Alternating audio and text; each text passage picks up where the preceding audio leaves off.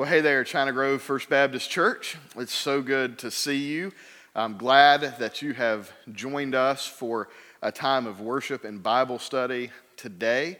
Uh, it's certainly an exciting time uh, to be alive. It's an exciting time to be a part of this church because I can see God moving through our online messages and through our in person messages and Bible studies. And uh, we're just so excited to see how God has been moving in the last four or five weeks. And I uh, just want to say thank you uh, for the love and support that you have shown my family uh, since we have been here. and we're just, just continuous, continuously excited about what God is going to do in the future. Uh, and we're certainly looking forward to having our home finished, uh, maybe in January, and being able to move in to the community and just kind of do life together and serve together and impact this the greater China Grove area as a church family.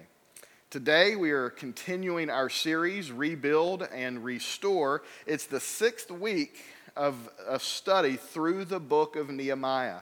Nehemiah is the last historical book of the Old Testament. It's not the last book chronologically in the Old Testament if you're going from Genesis all the way to the to the end, of course, but historically speaking, when the events of Nehemiah end, it's 400 years to the events of the baby being born in Bethlehem. The people have returned from their exile. Uh, they have spent 70 years away from their holy land, and over the last 70 years leading up to our story in Nehemiah, they've been coming in to the Holy Land and being returned from their exile in waves. Nehemiah is really the third and last wave of exiles, and they begin the task of rebuilding the wall around Jerusalem. But as Nehemiah leads the people, he also sees there are things that need to be restored. You know, the people need to be restored to covenant worship and right practices and right fellowship. And so he begins this process of rebuilding and restoring a people. We've seen that it was Nehemiah's passion for God and his passion for people that led his purpose in life to align with God's purpose for his life. And because of that, he became a prayerful servant. He's completely dependent upon God in all he does, and he spends so much time in prayer. He's also a patient and prepared servant, as we looked at the first part of chapter 2. As we looked at the last half of chapter 2 and all of chapter 3, we saw that all the people had a job to do and they worked together. They were unified, shoulder to shoulder, to advance the kingdom of God and to rebuild the wall. And then last week, we saw that as the progression continued, the enemy attacked. There was opposition, and we learned last week that to overcome opposition, we completely depend upon God and continuously work for God. You see, God can do anything through his people that he wants to do. And for them to accomplish the task of rebuilding the wall and to overcome the opposition that they faced from external forces, they had to depend on God to fight for them, to protect them, and to lead them through those challenging circumstances. And today we'll continue to look at opposition because if last week was external opposition, today we're going to see internal opposition. You know, the enemy had raised up armies to come against them, and that didn't really work. They continued to build and they continued to move forward. And so now the enemy is causing conflict within the community of faith. And so I want us to see how we can overcome conflict. Now, I don't know about you, but I've experienced conflict. I know that's hard to believe. I'm a pretty nice guy and easygoing, but I have experienced conflict. I have put my foot in my mouth more than one occasion. And if you would ask Jennifer, she would tell you every single one of the occasions where I have caused conflict. Uh, the, but the funniest one that I can remember is when I was in sixth or seventh grade, me and my best friend, had a conflict over a girl. I'm sure that's happened to a lot of the guys before. We liked the same girl, and we were fighting over her. And this is true story. After church, after Sunday school at church, we were standing out under the little walkway fighting about this girl, and he punched me right in the nose. Eh, you know, and I just kind of stood. Now I'm a, I'm a lot bigger than he was. He was a soccer player. I was a football player. So I was bigger and stronger, and just I was I was better than he was. No offense to the soccer players. Just kidding. My kids play soccer. They love it. But he punched me, and I just stood there, and I punched him back. And so we start wrestling around on the church grounds. And of course, like guys, we got up, shook hands, and walked away. But the best part about the story, the girl did not like either one of us. And she was actually dating the other cooler guy in the youth group. The, you know, she was a seventh grader dating the ninth grader. And so uh, we didn't handle that conflict very well, but we're still good friends to this day, and we were able to overcome that kind of conflict. Uh, last night, I was watching the Andy Griffith, the Andy Griffith show. I love Andy Griffith, and uh, it was the case of the punch in the nose. I think is the name of the episode. It's where Floyd and Foley had this fight 19 years before the show or before this episode and it was never settled. And so Barney, the nut, as Andy calls him, stirs it up and causes the whole town to start going around punching each other. You know, it's just conflict. That conflict divided the whole town. And of course, Andy did what Andy always does he brings them in, they listen to each other, they confront each other the right way, and then they come to a, a an agreement where they admit that they were wrong and they commit to moving forward as best friends. You see, but conflict has the ability to, to divide. And in Nehemiah chapter 5, Nehemiah has to head off conflict that has the potential to divert attention away from the rebuilding of the wall and cause division amongst the people. And he does it in the right way. You see, conflict happens because we all have this kind of selfish attitude. I want what I want, you, you want what you want, you want to do what you want to do, I want to do what I want to do. And when those things are um, against each other, there's conflict. And that's kind of the spark. Uh, Ken, Ken Sande says there's three levels of conflict the spark. People are different, they want different things. And, and just by the way, being different and wanting different things isn't bad. God celebrates diversity, God celebrates our differences. God desires unity, not uniformity. And so, what we have to learn to do is take our differences of opinion, take our different ideas, and bring them together, unified under the leadership and lordship of God Almighty, to work together for the common good. And so, the spark is when we allow these differences to cause division and separation. We refuse to work together, and, and, that's just a little spark. And then we add gasoline to it, right? The gasoline is when we take the differences and our sinfulness and we react in an inappropriate way.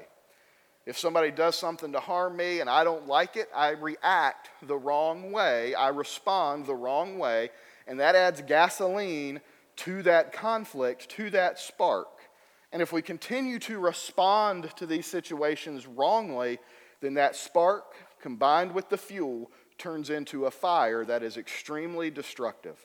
It is destructive for families, it is destructive for the church, it is destructive for a nation, it is destructive for friendships. And so we have to respond to conflict the right way. There was a time when I was coaching wrestling uh, and all I wanted, what I wanted really, really bad on this day, this tournament, was for one young man to win the tournament.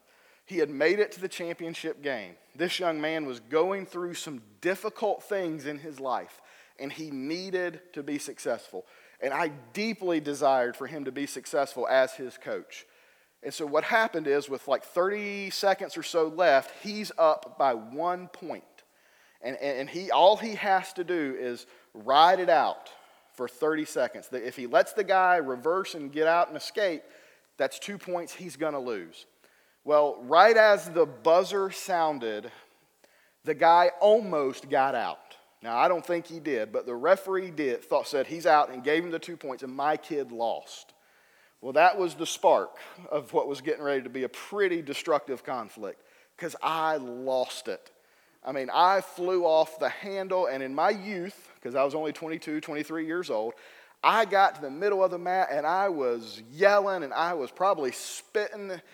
I promise you, I was cussing. I was mad because all I wanted was this kid to be successful, and he got robbed. I know it. The referee knew it. Everybody knew it. He got robbed. In fact, after we calmed down later, much later, the referee told me he messed up, but he couldn't reverse it because of the way I had acted.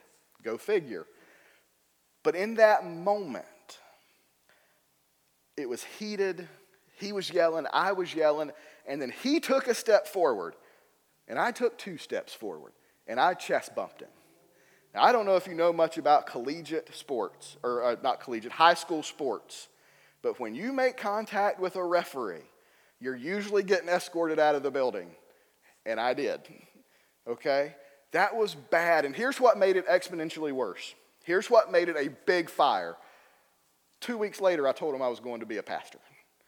Okay? And I didn't respond the right way. It hurt my witness, and it robbed God of his glory. And if I would have responded differently, one, I probably would have got the call and I would have got what I wanted anyway. But I allowed my emotions, I allowed the conflict to just burn and burn, and the results were devastating. It was just, it was bad. So we have to be careful when we are experiencing situations that are involving conflict. Uh, but not all conflict is bad.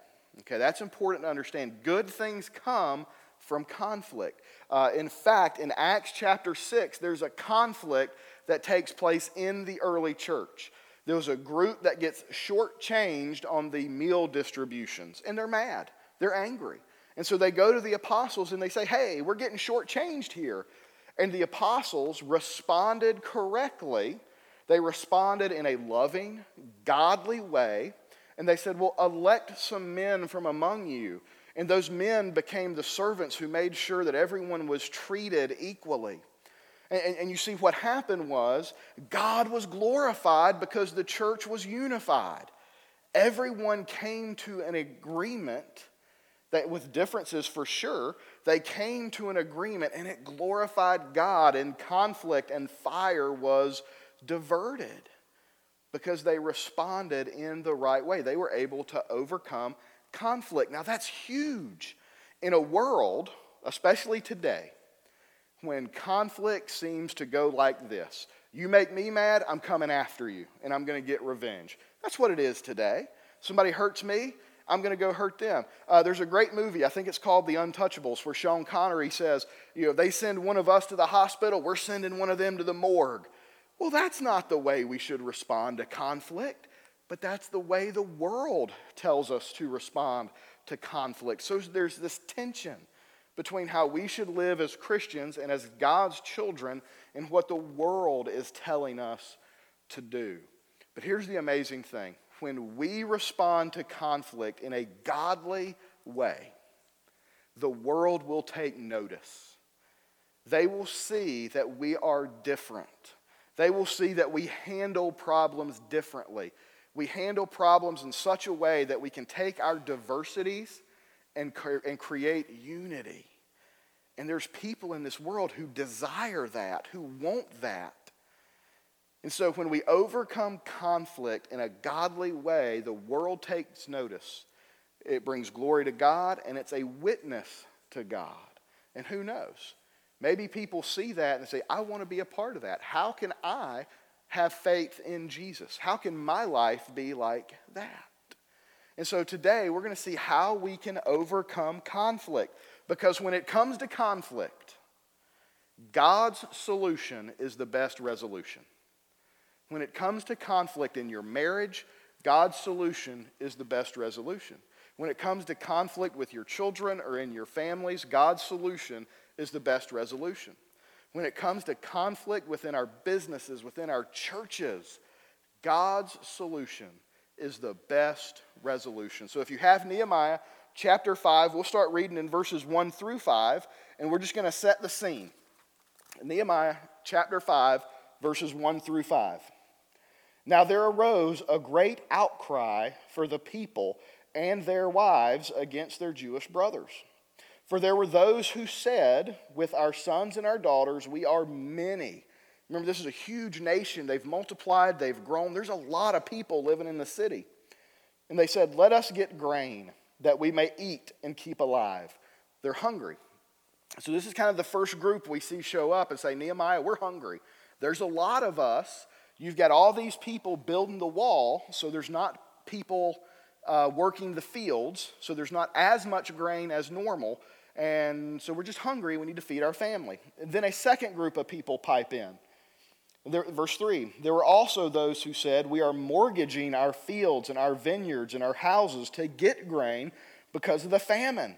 So now we see there's a famine. So there's already a food shortage because some, most of the men are working on the wall.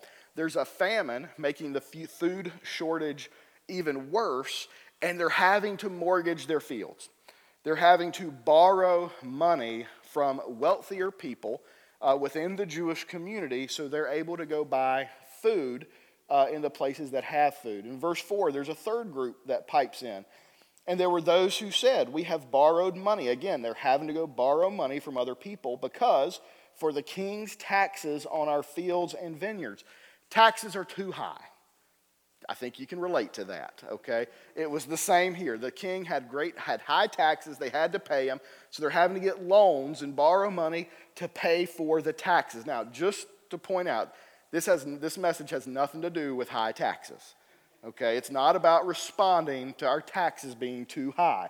Uh, but that's the situation these people find themselves in. And so, verse 5 Now our flesh is as the flesh of our brothers, our children are as their children. And, and, and yet, we are forcing our sons and our daughters to be slaves and some of our daughters have already been enslaved. But it is not our power to help it. They're powerless in this situation. For other men have our fields and our vineyards. And so, right here, you see the sparks of conflict. Okay, the sparks of conflict there's a famine, people are hungry, they're having to borrow food, they're having to borrow, they're having to borrow money to pay for food, they're having to borrow money to pay taxes.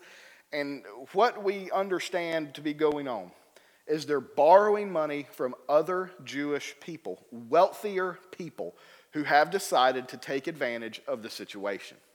They're charging extremely high interest rates.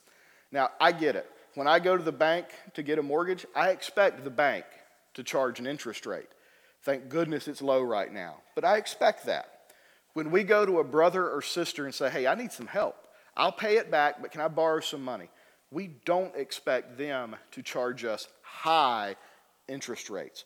We don't expect our brothers or our sisters or our friends or our family in the community of faith to treat us poorly or to take advantage of the situation. And that's what's happening. The wealthy people are trying to deepen their pockets by taking advantage of the poor people's problems. And that is a spark that, if it is not corrected, is going to create an extremely large fire that could destroy the rebuilding project. now, I will say this, just to be clear having money is not a problem. This is not a message against being rich or being wealthy.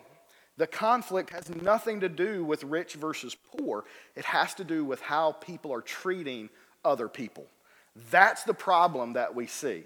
You know, the Bible teaches that it's the love of money that is sinful. And it's these wealthy people's love for money, their greed, that has caused them to exploit the situation. And it's the sparks of conflict. The high interest rates are the beginnings of the gasoline. I mean, these people are angry and they're ready to revolt, they're ready to stop work and so Nehemiah, the governor, the leader, has to come in and respond to this potential devastating conflict in a godly way. Look at verse 6. Uh, but before we do that, let me just tell you the problem. Okay, I don't want to miss the problem. The reason charging interest is so bad is two reasons. One, it is against God's commandment. Okay, Deuteronomy 23 19. You shall not charge interest on loans to your brothers interest on the money, interest on the food, interest on anything that is lent for interest. They're not supposed to do that. God's law says it. Okay, they can lend money, but they're not to charge interest. They're also not showing love to their neighbor. And that's really the royal command, isn't it? To love our neighbors as Christ loves us, as God loves us. Romans 12, 9 through 10, and then verse 13 says, Let love be genuine. Abhor what is evil and hold fast to what is good. Love one another with brotherly affection. Outdo one another in showing honor. Verse 13 in Romans 12 contribute to the needs of the saints and seek to show hospitality. And then John 13 35, Jesus says this By this, all people will know that you are my disciples if you love one another. What they're doing in the midst of this conflict between brothers and sisters is they're not loving each other. They shouldn't, the, the, these nobles and these rich people, they shouldn't be taken advantage because there's work being done for the common good. And yet they're overlooking that and they're treating people in a dishonorable way and they're charging interest in violation of God's word. So Nehemiah has to respond to this. He has to find a way to extinguish this spark. The first thing he does is he's a good listener. If you want to overcome conflict, the first thing we have to do is we have to be good listeners. Look at verse 6. I was angry when I heard their outcry in these words. You know, he heard them. He listened to him. He didn't have to. He could have ignored them. He could have brushed them off. He could have said, You know what? You see that big wall over there that's not finished? I got better things to do. Okay, you go take care of this yourself. Or he could have come back and says, Well, I'm one of those people. Because Nehemiah was a governor. He may not have been the wealthiest, but he would have been in the class of wealthier people. And he could have said, Well, are you accusing me of something? He could have got very defensive. But instead, he listened.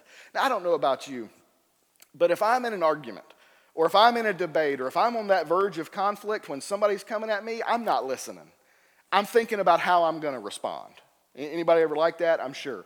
I only think about my next response, and I fail to hear what that person is saying. In fact, the conflict I've had in my marriage probably could have been stopped in its tracks if I would have listened instead of trying to think of a statement to retort what I was being accused of, that would lead me to win the argument. And men, let's be honest, we're not going to win the argument, okay? We know we're wrong, uh, but we want to debate, and I fancy myself as a good debater. But if we listen to each other, he listened to their cries, and it made him angry.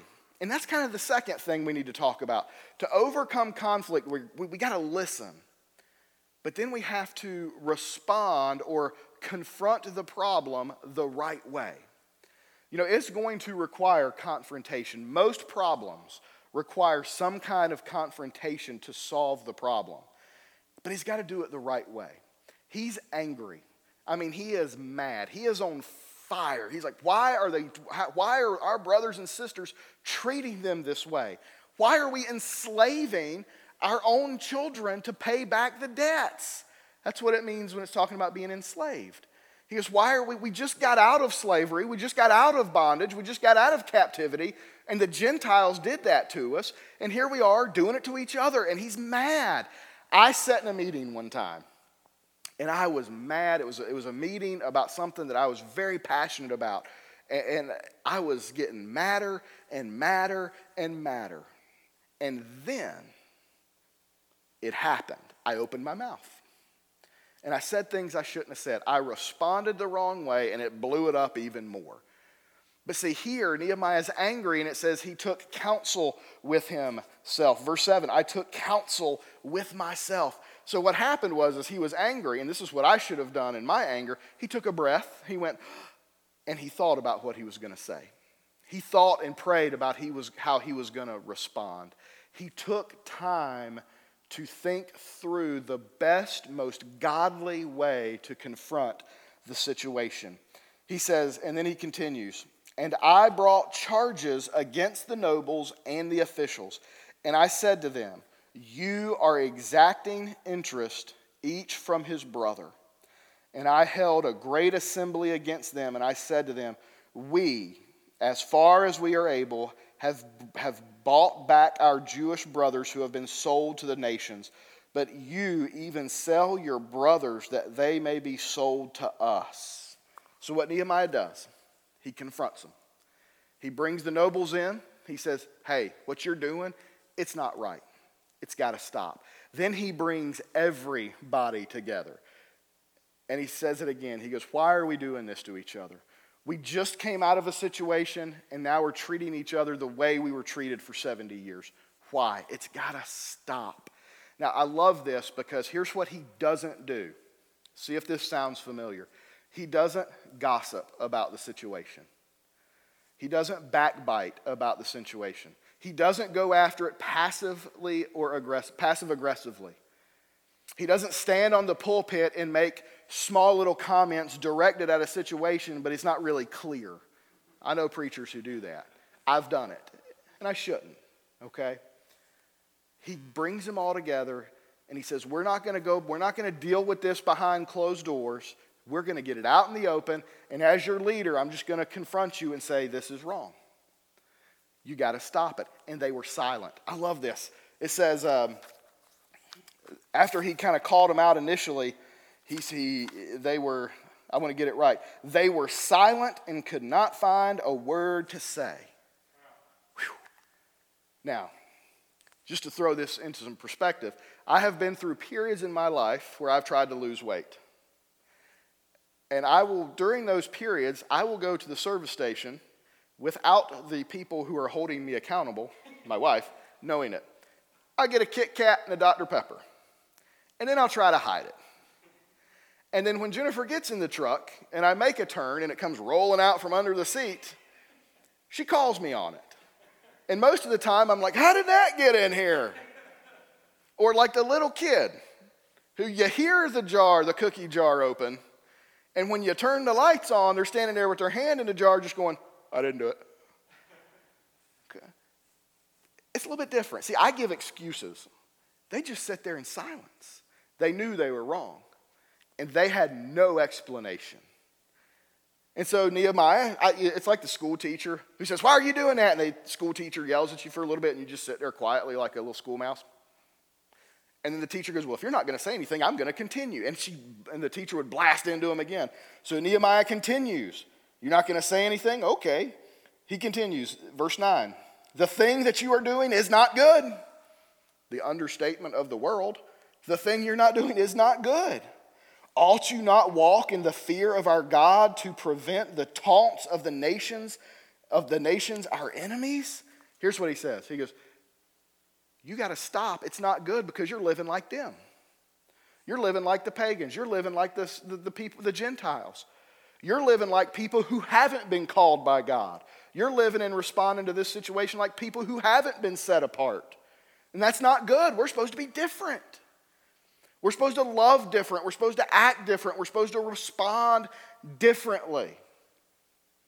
He says, This just isn't good. What kind of witness are we to our enemies who are already ridiculing us?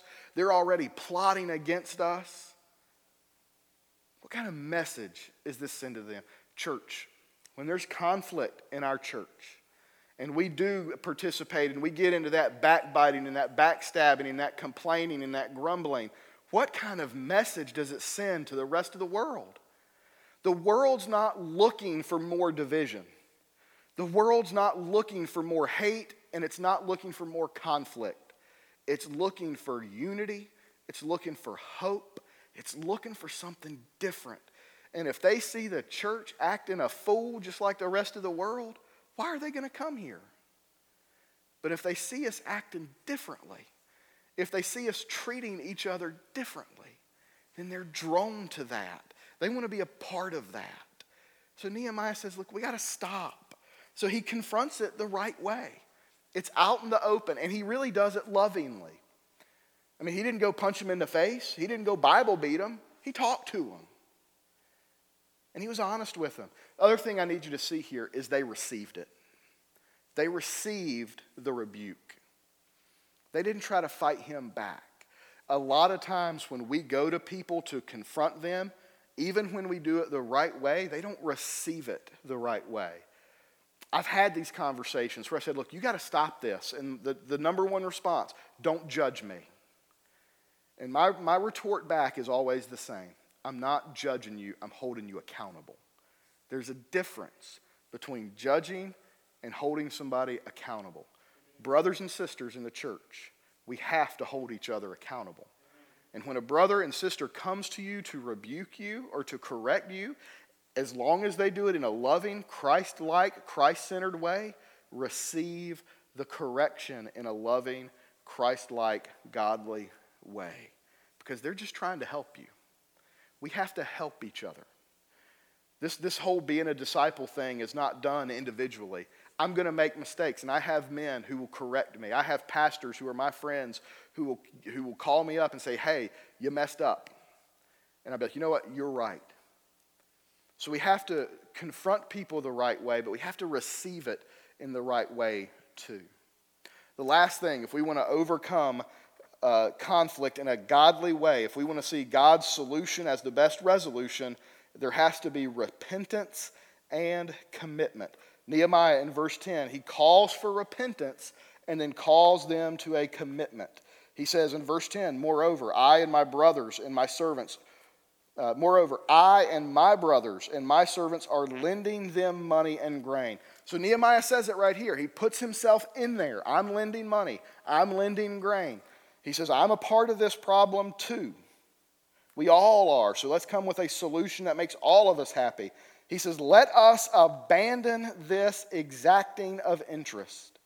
Return to them this very day their fields, their vineyards, their olive orchards, and their houses, and the percentage of money, grain, wine, and oil that we have been exacting from them. Verse 12. Then they said, so he says this, here's the response We will restore these and require nothing from them. We will do as you say. This is repentance. They had a complete change of mind.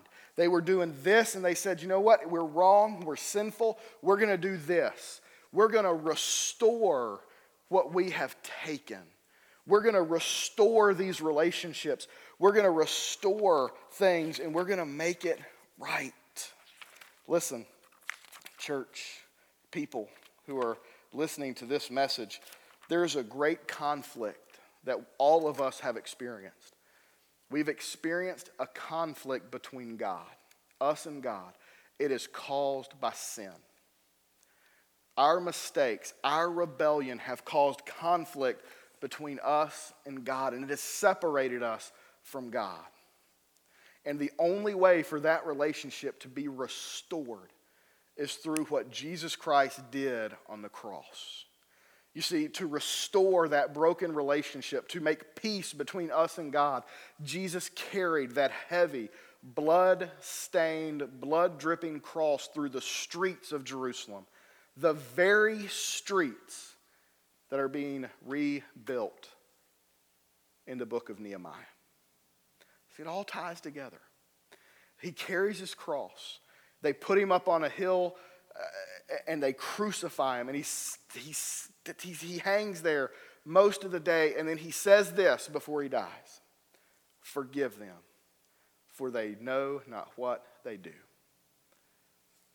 Here's what he's saying for us today. In 2020, there are people who are rebelling, there are people who are sinning, there are people who need to be restored. And Jesus looks down and he says, Forgive them. They do not know what they're doing.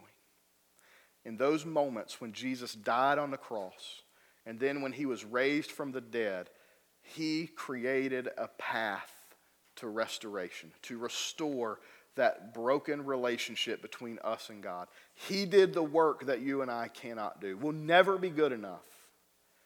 We'll never do enough. We'll never give enough. But Jesus has done the work. And so all we do is respond to Him in faith. We say, I'm going to follow you. I, I confess that I messed up, just like the people. They made a mistake. They repented. So we confess our sins. We admit that we messed up. And then we say, we're not going to do it anymore. And so when we're walking this direction, doing something wrong, down a path away from God, we say, I'm going to turn my life around. This is what repentance looks like. We're going to go this direction, following God, following Jesus as the Lord of our life. And we're going to mess up and we're going to make mistakes, but we're going to be forgiven. And through the power of the Holy Spirit, we will continue to every day be more and more like Jesus. But we will be free from the penalty of sin and the penalty of hell and the penalty of death, and our place in heaven will be secured. But you have to respond to Jesus by saying, I'm going to follow you. You are the Lord of my life. That is how you can be restored to the relationship that God desires to have with you. So Nehemiah calls for repentance, and the people repent. Continue in verse 12 again. Then they said, We will restore these and require nothing from them. We will do as you say. And here's where Nehemiah calls for a commitment. I called for the priest and I made them swear to do as they had promised. See, now this is holding them accountable. You see, we can say we're going to do something all day long, but we got to do it. This is putting faith in action. Okay, this is putting our repentance in action. Verse 13, he, I also shook out the fold of my garment and said, So may God shake out every man from his house and from his labor who does not keep his promise. What he's basically doing, he's standing up, he's shaking his, his garment out. He says, See what I'm doing? I'm shaking the dust off my garment. If you don't keep your promise, may God shake you out of this community. He continues. And all the assembly said, Amen, and praised the Lord. And the people did as they had promised. And if you continue reading the rest of chapter 5, you see that Nehemiah sets the example. That he takes leadership and he says, I called you to do it, I'm going to do it. And he shows great generosity to the people. But I love how verse 13 ends. All the assembly, everybody who was gathered said, Praise the Lord. God was glorified. They did not let the sparks of conflict destroy them. They didn't let it divide them. They came together, they unified, and they glorified God Almighty through their response. That's how we overcome conflict. You know, there have been times as a husband I've failed. I've shared a few of those with you. Each time I've listened to what Jennifer told me to correct me. I've said I'm sorry, I've repented, and I've committed to not doing it again. That's how we have to be in our in your that's how you have to live in your family. It's how we have to live as a church. It's how we have to live in a community. Listen to each other. I'll tell you, most of the problems we face could stop if we just listen to each other and then if we just talk to each other in a loving way.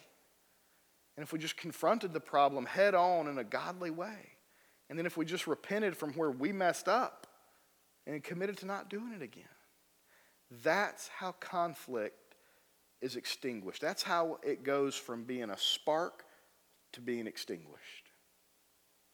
And that's how we are called to live.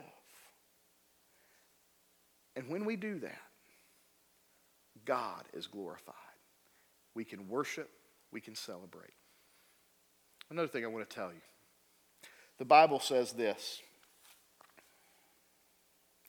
Luke 15:10. And so I tell you, there is joy before the angels of God over one sinner who repents. We can celebrate our accomplishing and overcoming conflict, but God celebrates. When conflict between us and God is restored, there's a party in heaven. If you decide to follow Jesus today, there's going to be a party like you've never imagined going on in heaven because you were lost and now you've been found. Whew. If God's calling you to do that, man, you contact the church and we'll give you some information. We'll walk you through that. We'll help you make a life changing decision where we can celebrate with you and celebrate with all of heaven that you have come home to the family of God. Let's pray together. Father, we love you. We thank you. Father, conflict is a part of life. We can't avoid it, we can't get away from it, but we can respond to it in a godly way. Help us. Help us to listen to each other. Help us to confront each other in a godly, loving way. Help us to receive the confrontation if we need to. And then help us to repent and commit to you. We ask this in Jesus' name. Amen and amen.